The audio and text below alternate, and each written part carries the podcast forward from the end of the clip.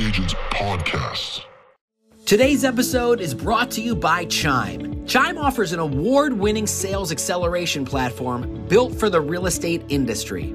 Powered by artificial intelligence, Chime delivers the data insights agents and teams need to make the most out of the leads they already have and to get to a close faster. Through an expanding partner network, Chime's easy to use conversion platform also delivers quality sales ready leads from the get go. It eliminates time consuming manual tasks and helps agents focus on what matters most building their network, servicing clients, and growing the bottom line. To learn more about how Chime can help you, visit www.chime.me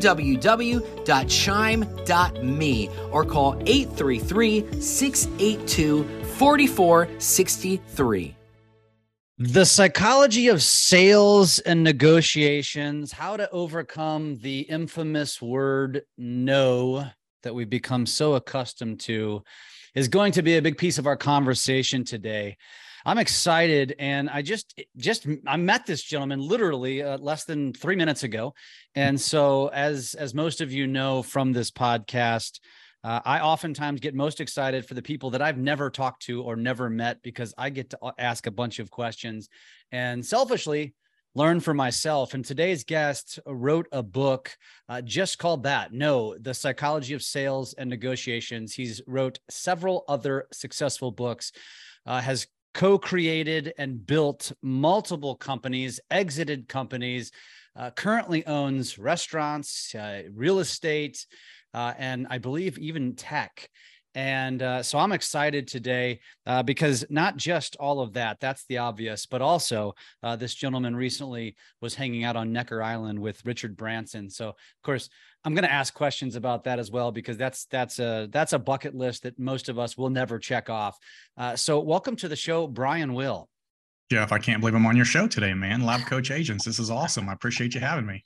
Ah, you're too kind. You're too kind. Coming from the guy who was sitting at breakfast with Richard Branson, I don't think I'm. I'm it's even better than that, Jeff. The last morning, not only were we at breakfast, but Richard gets this idea, a song in his head, up from the Chippendales dancers, goes and finds it, comes back, jumps up on the dining room table, and he's dancing through everybody's plates down the dining room table with this song blasting in the background. I mean, when do you get an opportunity to see that? Wow. Well, I mean, now that now that I brought it up, you know, obviously, I well, you know what? Actually, we're gonna wait. We're gonna wait a second for that. I want to hear more about that and that bucket list trip that you took. Uh, but let's start here because you know I'm gonna, just gonna assume our audience may not know who you are. So, tell us about yourself. Tell us about you know kind of what led you to where you are today. Uh, kind of your journey through business, and then where you are today. Yeah. So I, I call myself the most um, uneducated person you've probably ever met that's been successful in business. Now I've met a lot of people, a lot of other people that are the same as me, but I'm the kid who failed out of high school at 16, managed to graduate, but with a 1.2, didn't go to college, had to join the military because I got kicked out of the house, came from a bad background, got off active duty, couldn't hold a job. So I decided to start my own business. Started my first business in landscaping, did that for eight years. We built it into seven franchises. Got out of that industry, got into the insurance industry, built the first direct to consumer call center in the country, sold it to a, a, venture capital firm in 1999, turned it into a company called Connecture, which went public and then back private. Started another one uh, that we sold to a venture capital company, and today it powers, I think, 10 states for the ACA for health insurance. Started another company that we sold to a private equity firm, which was in the online marketing space. Got out of that, started doing consulting and sales and marketing and sales and marketing management for Fortune 500 companies I've trained thousands of people over the years, I've sold billions and billions of dollars through the teams that we've trained. Wrote, started writing these books. I've got three books out, two are Wall Street Journal bestsellers, and uh, re- most recently got into politics. I sat on city council in my hometown and started a entrepreneur coaching program called the Force Multiplier. So that's me in a nutshell. I love There's it. a lot to unpack it. there, man. Uh, there is, there is. I'm gonna, I'm gonna dial in on two things. First of all, politics. Is that just a, is that just like a hobby thing, or is that something you, you you've always aspired for?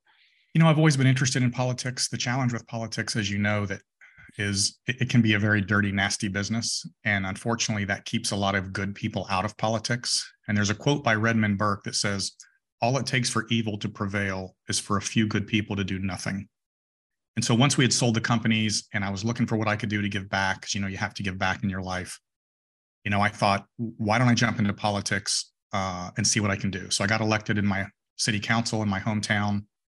And uh, that's been going really well. We've made a big positive change in, in what we've done there. And uh, so 2026, watch out. There's a announcement coming soon. Cool. And you're based out of Alpharetta, Georgia. So for those of you in the Atlanta market, uh, you know, I guess uh, they they is is there a place that they can they can go find you locally or they can go support you? Yeah, I mean, I'll, I mean, I'm all over the internet. So brianwillmedia.com is my website. It's got everything about me. Alpharetta website, you can look up what we do there. Uh, I, have enjoyed politics a lot. I, I will have to tell you, I enjoy making a difference. We'll put it that way. I love it. I love it. So, what would you say is is your most your pat your current passion that drives you the most besides this political venture? So I like to say that we've taken I've taken 35 years of experience in buying and selling companies and doing corporate consulting, training, you know, very large sales teams selling billions of dollars. And I've brought it back down to this new business, which we call the force multiplier. And we're taking what we call well-funded startups through 10 million in revenue. And we we work on strategic business direction, building high performance sales teams, measured profitable growth, and then what I call time travel. And time travel is reverse P&L analysis using pattern recognition and your core metrics to predict the future of your business. So I'm passionate about working with young entrepreneurs. And I don't mean young in age, I mean young entrepreneurs and their growth of their entrepreneurial journey to help them really scale and launch their businesses. That's a good thing because the real estate business has an average age somewhere in the 50s, and and it's and and I and I do want to mention to our audience who are listening right now. Uh, obviously, my job is to obviously help uh, uh shift and drive this conversation because clearly you you have a very strong expertise around sales and uh, obviously negotiation, all these things that are very relevant to the real estate industry. Uh, and so, you know, my job here is to to to drive it down the real estate path. And I'm going to bring up sure. at least one video that I watched of yours that I would say is not applicable uh, to real estate. But before we get there, you know, and and you just mentioned the reverse engineering of a P&L. I don't even know how many real estate agents actually effectively have a P&L, have even gone through that, you know, g- gone through that task of kind of building one out. I was watching some of your videos because you're in the restaurant business and how, mm-hmm. you know, one ounce of alcohol, for example, can completely destroy a restaurant. Yes. Um, maybe, maybe share that with our audience because I think you can do it in a short amount of time. But then I'd like your take just simply on the importance of having and operating and running a P&L for an individual real estate agent's business. I think where a lot of real estate agents are missing is the fact that they're missing. Let me rephrase that. I think what they're missing is the fact that they actually own a business so many real estate agents think, well, I'm just a real estate agent and I may have a broker that works over me. No, no, no. You own a business. That's what you do. And if you're going to be effective at running your business and you're going to maximize your ability to make a profit, you need to run your real estate business like an actual business, right? You need to do all the things you're supposed to do in a business. You need to track all the numbers you track. You need to look at the lead flow you're coming in and your ROI on your marketing costs and your your return on your return on everything that you do. You need to tr- do time tracking. You you really need to focus on what you do if you want to get good. And then if you ever become a broker and you start bringing agents in, that's where it gets really important because you need to be able to track everything inside that business. So I will tell you the book No, and you brought this up earlier. It's interesting. It's not about the book No is really from a salesperson's perspective, what they're probably going to get every single time they talk to a customer, right? How many customers have you talked to and the first thing they say is, well, no, I'm not interested, or no, I'm not ready, or no, I can't, I can't do it today, or no, I have to think about it, it's all about the psychology behind what the consumer, the customer, the client is thinking. And if you understand that, it will increase your close ratios significantly. And I don't care what business you're in or industry. So yeah. the book is very, very relevant to any type of sales and specifically real estate. Good Weirdly enough, when that book launched, it was number one in real estate sales for like three weeks. I believe it. It was, it was crazy.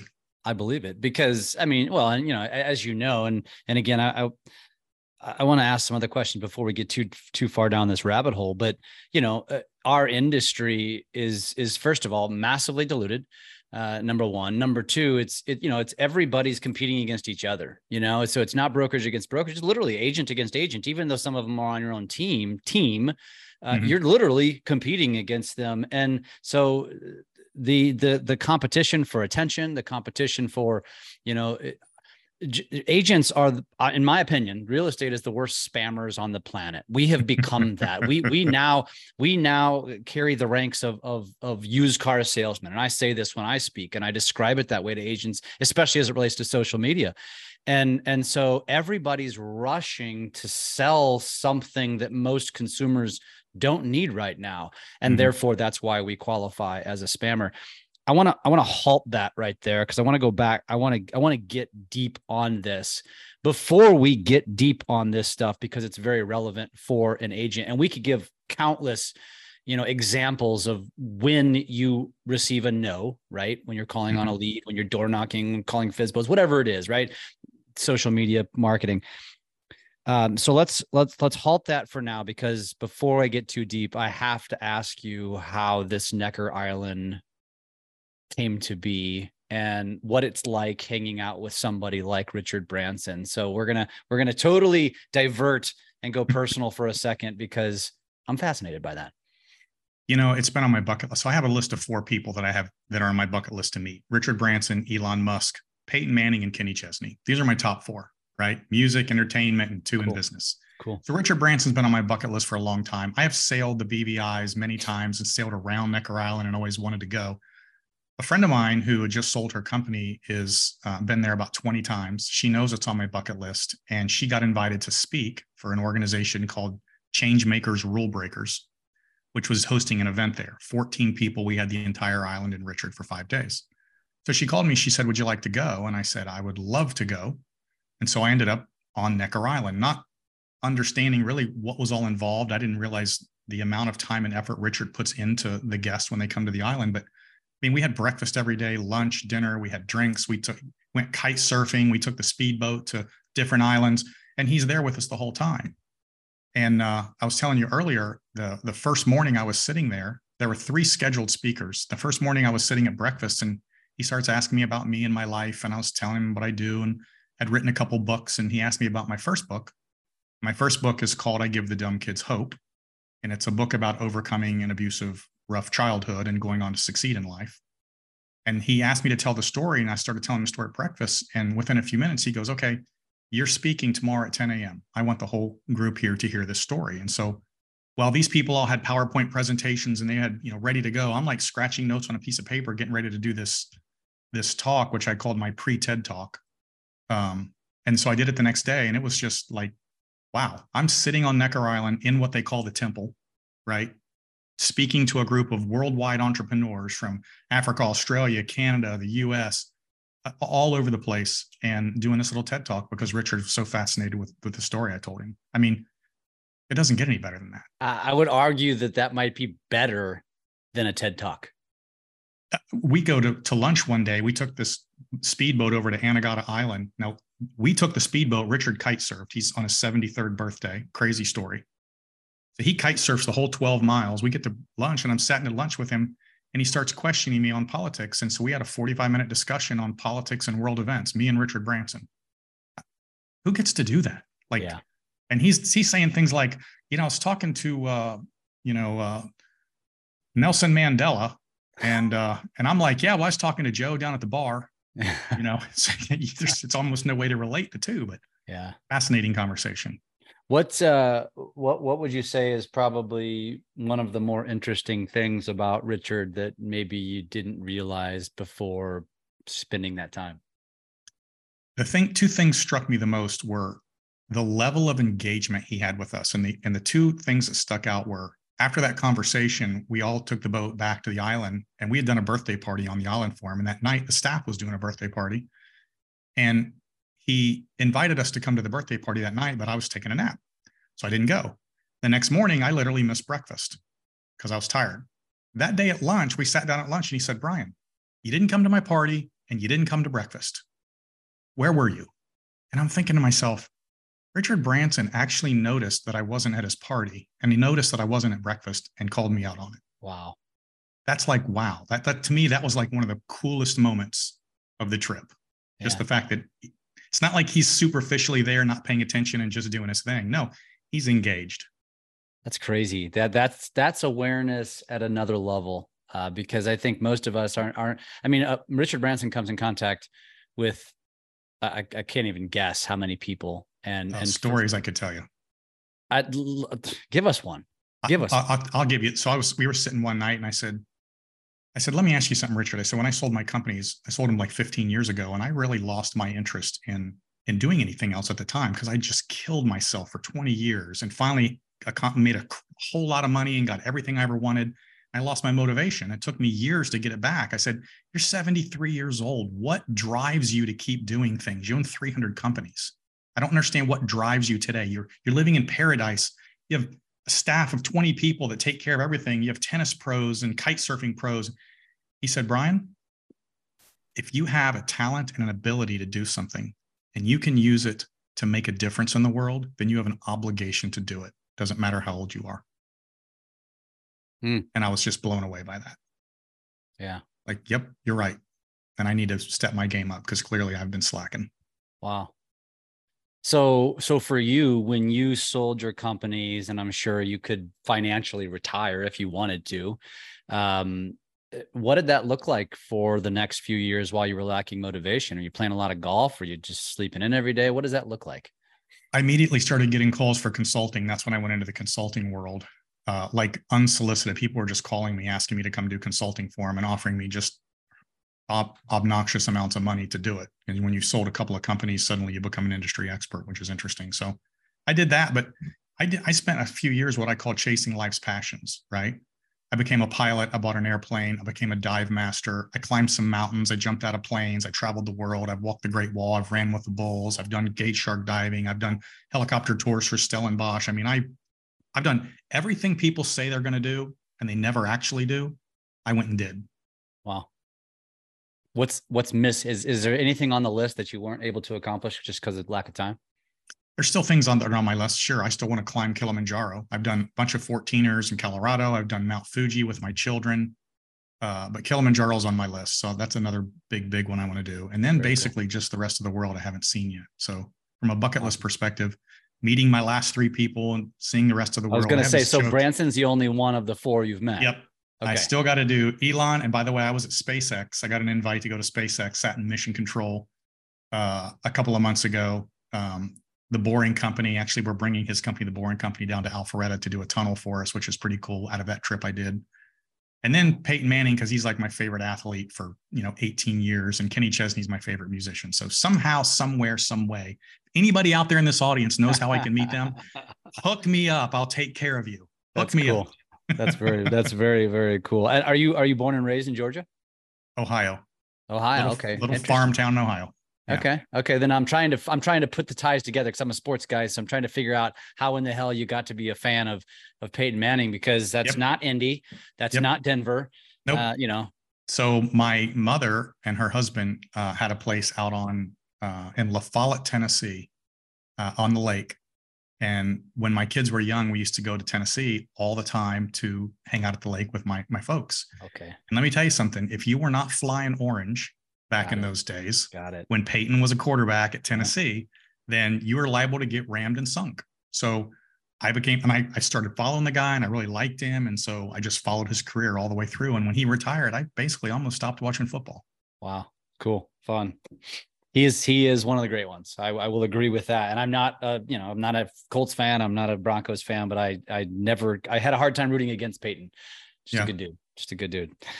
I love it. Okay. Well, now enough enough of the stories. I could ask you these questions all day. That's very fascinating. I love it. It's inspirational. I hope someone else found finds this inspirational. I listen to things like this and you know, it helps drive and motivate me. Maybe I'll never meet Richard Branson, but just hearing the stories uh, to me is motivating. And we as real estate agents, I mean, why, why do you get your license?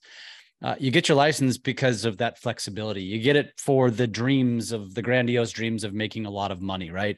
Um, and most don't, right? Most are very part time. I think there's, you know, the statistics this year. I was just talking to someone else on the podcast. There is uh, over 3 million licensed real estate professionals. Most go off the realtor stat, which is about one and a half million, but they forget that not everyone's a realtor. But there's a, Mhm. there's about another one and a half million, and so there's about three million licensed real estate professionals and roughly four million transactions that are going to take place this year. That's a problem. And and so agents, you got to step up your game. You got to learn this kind of stuff. So, you know, we we started by talking a little bit about the P&L before I diverted. And I want to ask you a question based on one of your videos, and then we'll just take it to where this goes. Uh, and one of your videos, and it was a recent one, it was an Instagram video, and you talked about how you would rather, and I'm going to paraphrase here, but it was it was about uh, you want the now client, the client that wants to purchase now versus the client that wants to purchase in six months. But the reality, Brian, and you know this, that doesn't really exist in the real estate space. The best agents are the ones who nurture. The mm-hmm. best mm-hmm. agents are the ones who stay t- on top of mind with people over time because hell, people buy on average every what seven years roughly. Uh, and so let's start there because you're a sales expert, bought, sold businesses, you know, you, you do all these things, right? You consult. So when you're talking to a real estate agent and your messaging is chase the, the client that's now, how do you respond to that?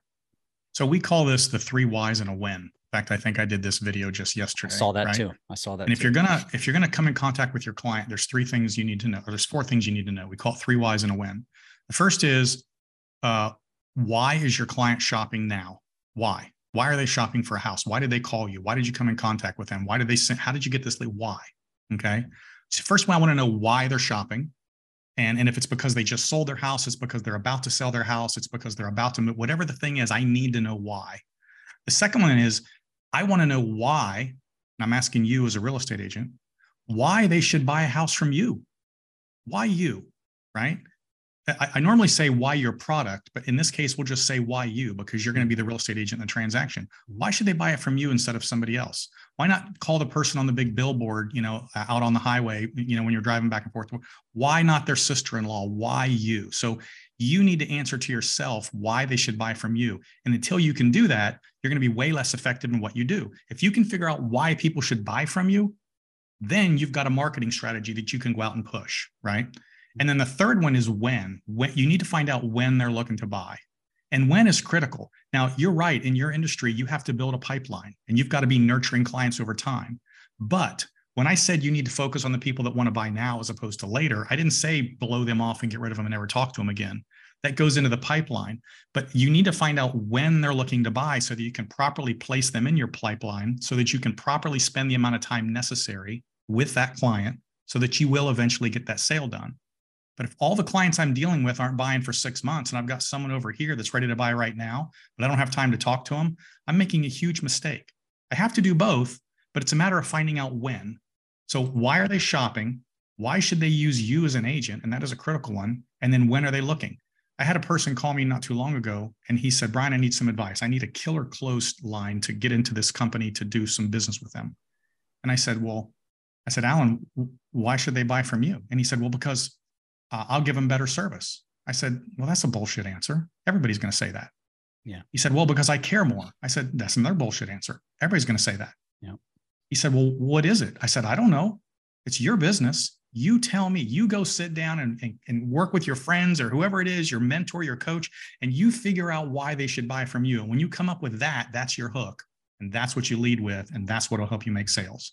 So every real estate agent out there in the world isn't actually running a business. They haven't figured out why people should buy from them.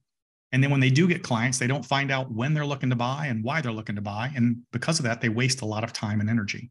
I promise you, the best agents in your in the industry, when they hook up with a client, why are you looking? They already know why they're buying from you because you're one of the best in the industry. And then when are you looking? And that's how they properly place them in the pipeline.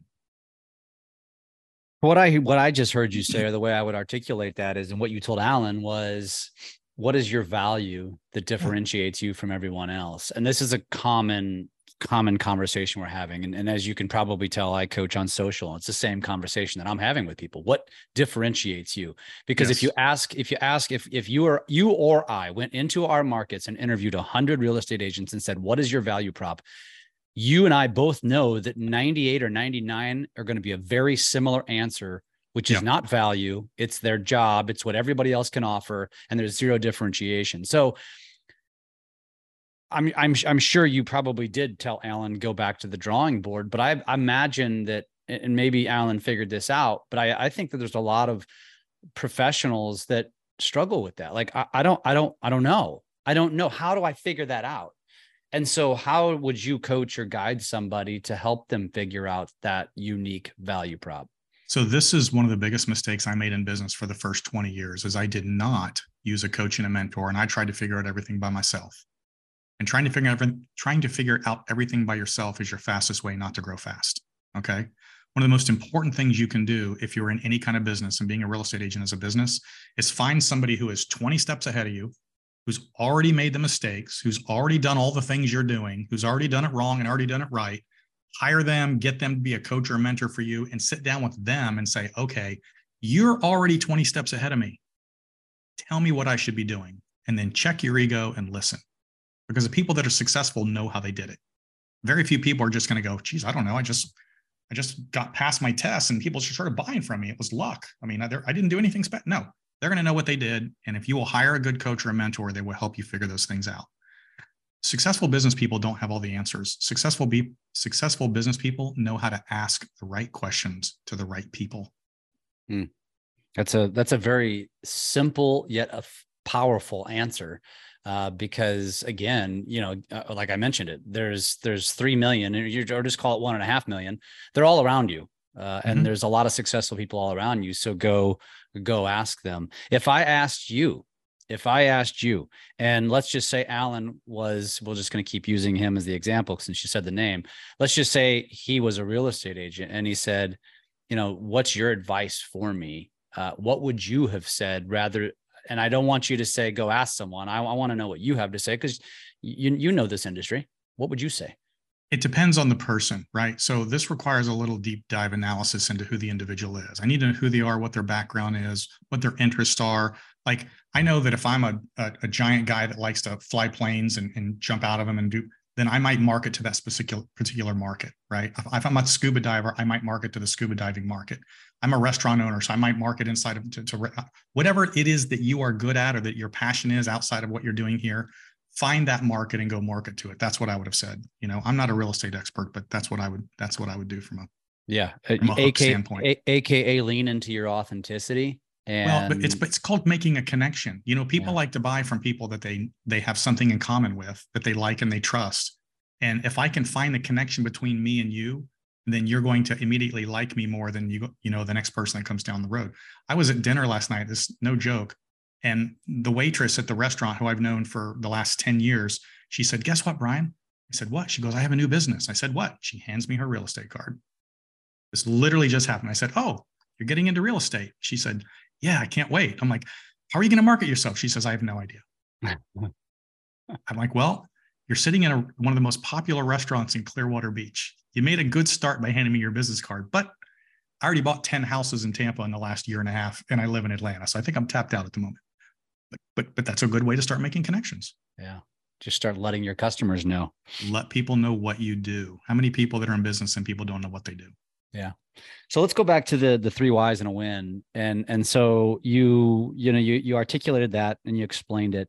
Uh, can you can you go a little bit more granular for a real estate agent. So as they're as they're meeting that consumer so again it, it could be a waitress uh, with with with the you know uh, somebody eating at the restaurant or you know it could be somebody that you come across at your church or maybe somebody that comments on your social media or slides into your dm or something like that. You know how do you shift the conversation? Because in our world it is very passive you know again it's not it's not a consumer it's it's not a daily need. We're not selling a product that they can't survive without and they're only going to buy one two three four of them in their lives on average right? So how do you shift into that conversation to figure out the why at first with a lot of passive potential consumers? You know and it's funny again i'm going to use an example that i got this morning um, and we, this is this will get a little bit into lead gen and, and approaching people. So I, I, really started pushing my social media in the last six months, and I've gained, I don't know, maybe fifty thousand followers across all platforms. And people today, I'll probably get three or four requests a day where people are coming in and they're on LinkedIn or Facebook or Instagram or whatever, and they're hooking into me, and I always just accept it and I ignore it. Well, I requested somebody today on Instagram, a guy named Dan Martell. I don't know if you've ever heard of Dan, but he's a big coach. And his immediate response was, Hey, Brian, thanks for connecting with me. Uh, are you just interested in my videos or are you looking to expand your business? And I said, Well, I mean, I am looking to expand a business, but I think we do the same thing. But it kicked off a conversation. And then we had this long conversation about what I do and how he does it and, and whatnot. And I thought to myself, I've, I've had 50,000 people come into my social media and I'm not one time have I ever asked them if they were looking for coaching or, you know, or any help in anything. Yeah. So the very next person that hit me 10 minutes later, I did it. And he comes back, he goes, well, yeah, actually I am looking for something. So I think it's just a matter of letting people know what you do. If they're, if you're on social media immediately, Hey man, by the way, just let you know, I do sell real estate. If I can ever help you, let me know. What if I am following your lead though? Because that makes sense because your niche, your content strategy is around what you coach about, what you're an expert about. But as we all know, the problem with real estate agents is is is real estate is too they inundate their audiences with real estate and the reality is nobody opens up social media and I, I i emphasize the word social because it's not business media they they they open up social to to see your french bulldog to mm-hmm. see mm-hmm. you're golfing you're traveling you growing tomatoes you making a recipe so on one side of the coin it's like lean into how you can connect with them lean into your authenticity right? You, you mentioned that if if you're into scuba diving. And so let's just say i do that and i'm a i'm a, I, I scuba dive regularly. So i just share i document what i'm doing yep. and i make connections with people who have a similar interest don't you think it seems a little slimy when somebody comments on my post and, and says oh my god that's so awesome i really want to go scuba there or hey i have a suggestion you should go scuba here because i've done this and then you just twist it around i'm like hey by the way i sell real estate like isn't that a turnoff? So we, we do the entertain, entertain, educate on social media, right? So a lot of what we do is entertainment, and then some of it is educate. Mm-hmm. And I am very careful because I, I, what I don't like is when people LinkedIn with me or Facebook in with me, and, and the very as soon as I hit accept, I get this pitch. I hate that. Yep. Right? I, I, don't do that. Um, I basically put up entertain, entertain, entertain, and then educate. Now, if somebody's linking in with me, if they've requested me, that's when I would send that message out. I don't link in with them or request them and then send an immediate message. I, I don't like that at all. So uh, makes sense. That, it's like the old jab, jab, jab hook from yeah. Gary V. Yep. Yep. And that's actually where I got that from. I love it. Entertain, entertain, educate. I like it. I like it. That sounds like your next uh, book title. I just want to get credit for it if that actually if that actually happens. With credit to Jeff. yeah, thank you. Thank you. Um, okay, cool. So let's let's get into this whole no thing because obviously this is your expertise. This is what the book is about, the psychology of sales and negotiations. And again, you know, we we live in this world uh, where you know it's it's very passive with our consumers, and so agents have all experienced no in so many different ways from leads from walk-ins from literally you know again just just maybe opening up a conversation with somebody passively out in public at a networking event. And and it's it's probably no more often than anything by far. And so can you can you dig us into this this psychology and how we need to be handling this?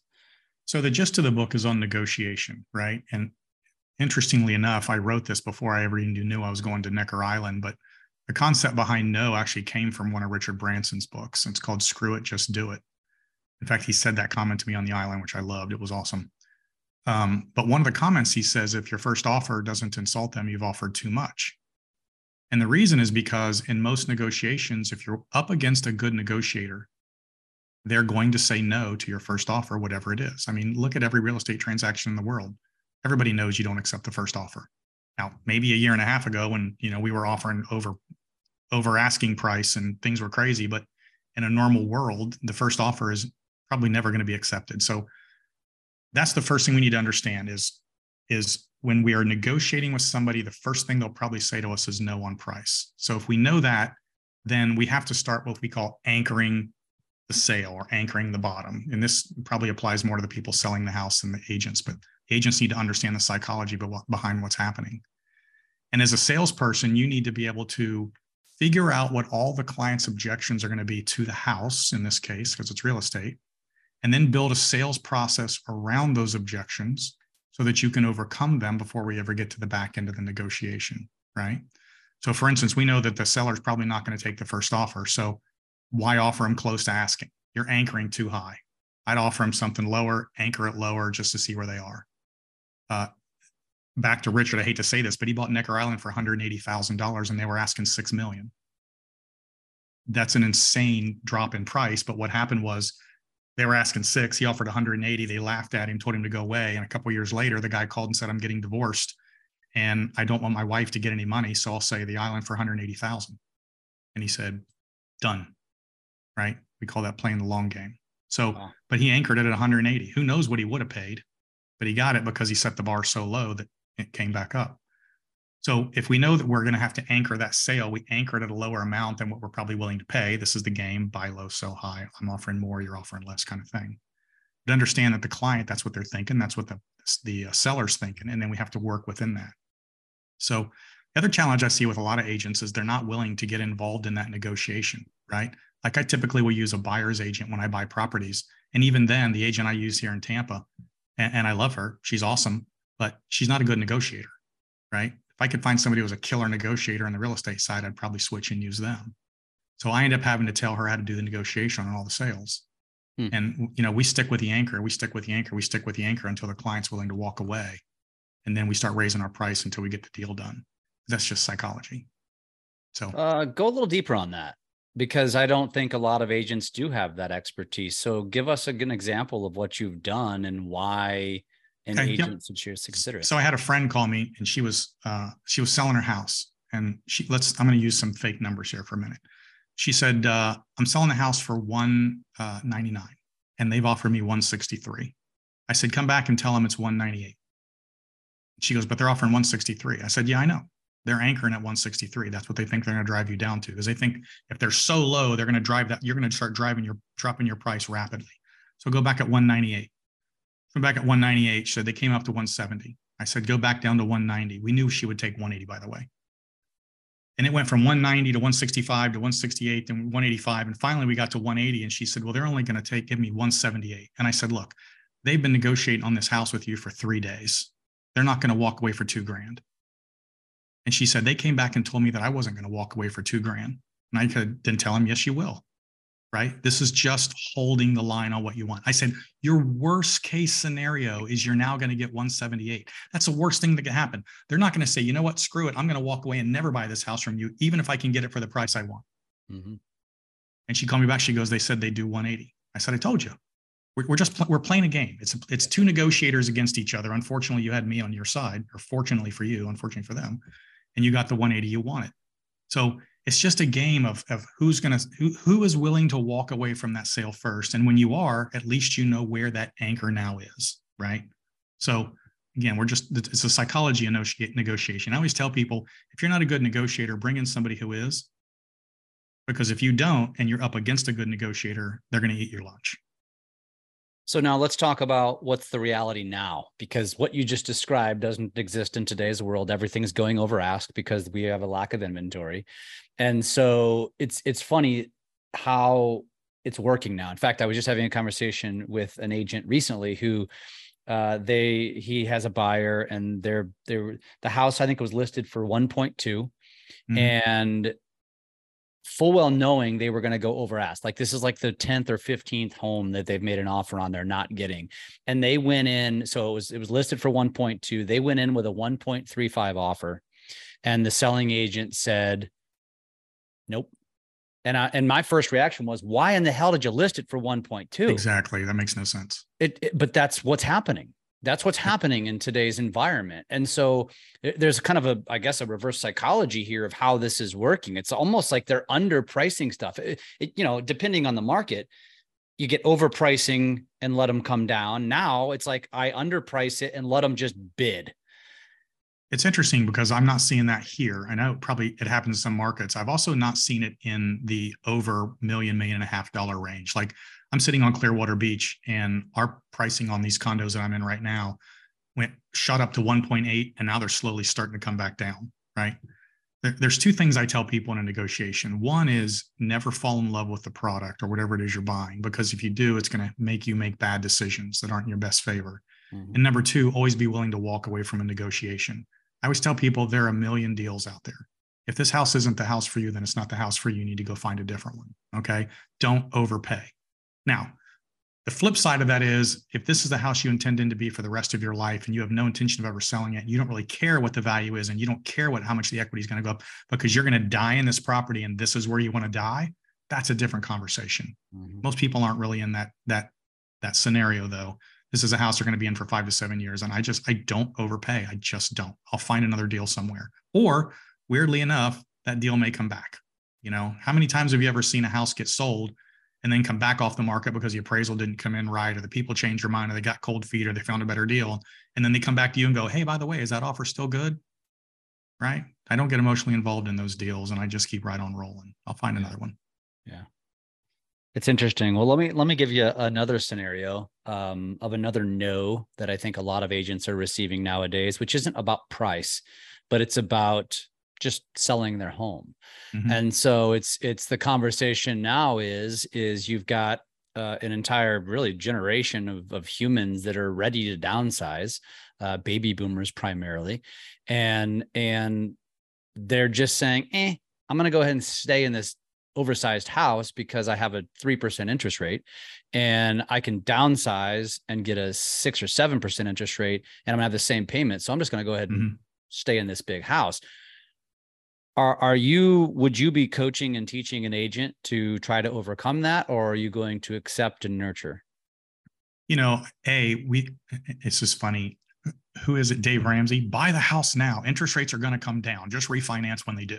You find what you want it's a good deal so you might pay a little bit more for the next year but we all know interest rates are going to start coming down in 2024 so there's that train of thought right the other train of thought is uh, and i hear this all the time i've seen a thousand videos on this assumable FHA mortgages. Why can't you go find another house that's got an assumable mortgage? So sell yours, go find another one you can assume, or do it in the flip reverse, find the one you want and sell. So there's that option as well.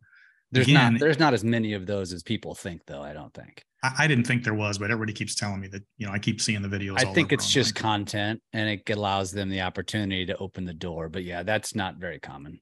Go. Yeah. Again, I think it gets back to what you want. It, it is if if you intend to do something and they're going to be there for the rest of your life, then do it. If it doesn't make financial sense right now, then don't do it. I mean, uh, we are not going to force people into making bad decisions, and we shouldn't be forcing people into making bad decisions. And if selling your house at 2% and buying one at six that's smaller for the same price, to me, that doesn't sound like a very good decision. So I wouldn't do it. Put them in the pipeline, nurture them. If a deal comes along, you know, help them jump on it. So that is the answer. Okay, that, that's yeah. good to know. That's good to know. Um, is there anything else that you're seeing uh, that I haven't asked that you feel like would be uh, something super relevant to a real estate audience? Um, it's a it's an interesting uh, market today in the real estate world. And again, I think I said a minute ago, I bought like ten properties in the last year and a half, and we've had some good appreciation, and now it's bouncing around a little bit. I think something that you said a minute ago from a real estate agent's perspective is also key. And that is interest rates have gone up so much that a lot of this younger generation aren't even interested in buying. They're going to rent. So if you have investors or people that can afford to do that, I think that's a good market. I bought 19 actually totally between Georgia and Florida, all rental properties, paid cash. They all cash flow very well. Um, I, I, tend to follow Chris Crone's advice and staying in the 200 to 250 thousand dollar range on the properties that I buy because you're not going to get hit by uh, deflation, so to speak, on those properties. But I think there's a big market in, in the rental market out there for agents, whether they get involved personally or find people who are looking to do it. So yeah, yeah, and and the and the the data says that actually there's going to be a large um, influx of of landlords actually renewing or even kicking out uh, you know maybe even long tenured tenants because the price of rent is increasing so rapidly. Mm-hmm. and so it's only a matter of time. Now that's that's a twofold thing. That's that encourages basically what you just said and reinforces what you said because the opportunity to rent and actually cash flow pretty well is going to be very good on the other side of the fence rental prices are probably going to not only catch but pass mortgage prices and now you're going to have a whole nother marketing strategy to market to renters to say buy because you're going to be paying more in rent. So I've got a spreadsheet I run on all of our properties, and our we conceptually work it like this: we buy the property, we pay cash. And not everybody can do that, but I do because I don't want to get hurt. I don't believe in borrowing every dollar you can borrow. If you take all of the rent money that you get, which is essentially tax free because of depreciation, right? And you reinvest it into more properties on a consistent basis. If your rent goes up 5% a month, and in my range at 22 to 2000 to 2200, that's about 100 bucks a year. If your rent goes up 5% a year and you can get 5% appreciation on average, that rental portfolio will double every seven, every seven years. Between the rent going up, taking all the cash, buying another property, putting it for rent, more cash, more property, whatever amount you invest will double every seven years. And you'll get that money essentially tax free. So there are amazing things you can do in real estate. And if you're an agent and you're out there beating the bushes, finding deals like this, I just think it's a wonderful opportunity for people to build lifetime generational wealth in the real estate business. Yeah, it goes back to you you have the key to access you have the key to access. And so many agents are so focused on helping investors find them. Why are they not becoming the investor themselves? Yeah. Get a good deal, buy it, rent it. Go get another deal, buy it. Don't live on the money. That's the worst thing you can do. Mm-hmm. Take all your money and reinvest. Yeah. So yeah. I mean, although going back to what you said about buying with cash, I mean, you're the anomaly. You're the unicorn in that regard because there's, you know, a lot of agents are not in that position. They're not sitting mm-hmm. on an influx of cash. Or if they do have, you know, a couple hundred thousand dollars in, in savings, they're not going to deplete it to go buy a house with cash.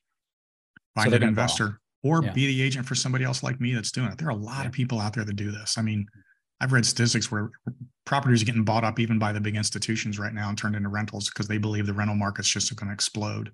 Yeah. Yeah, I, I, agree. It is. It is. So there's a lot of opportunity both in mm-hmm.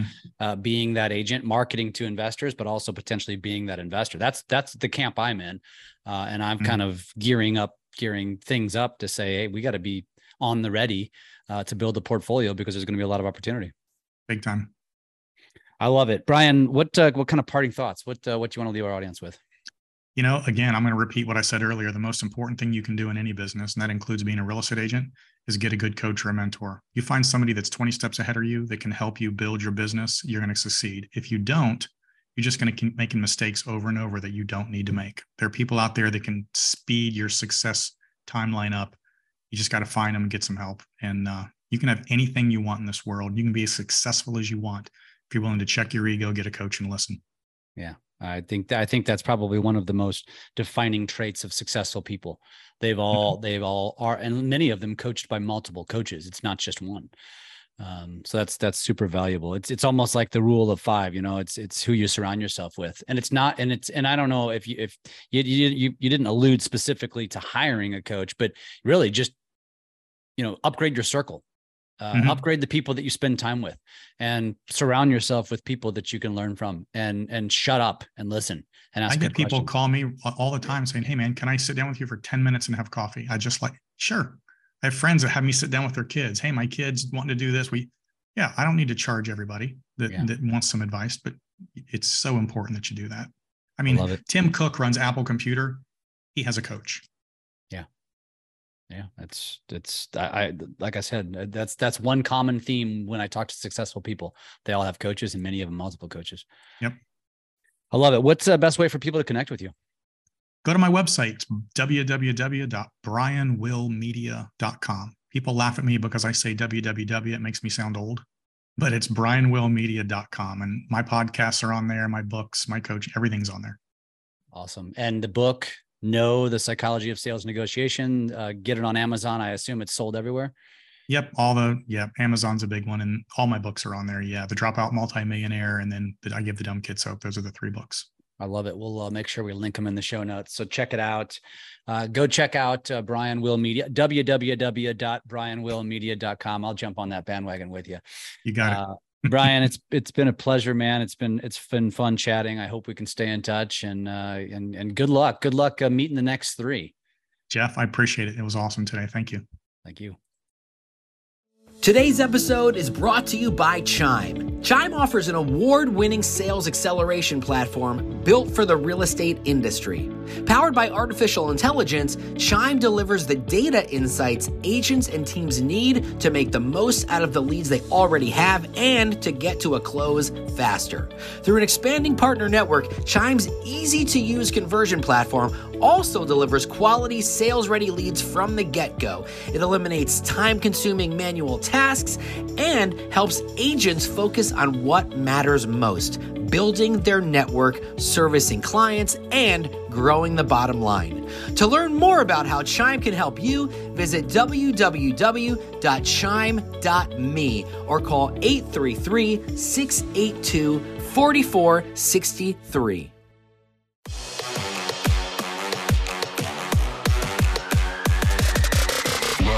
Agents Podcast.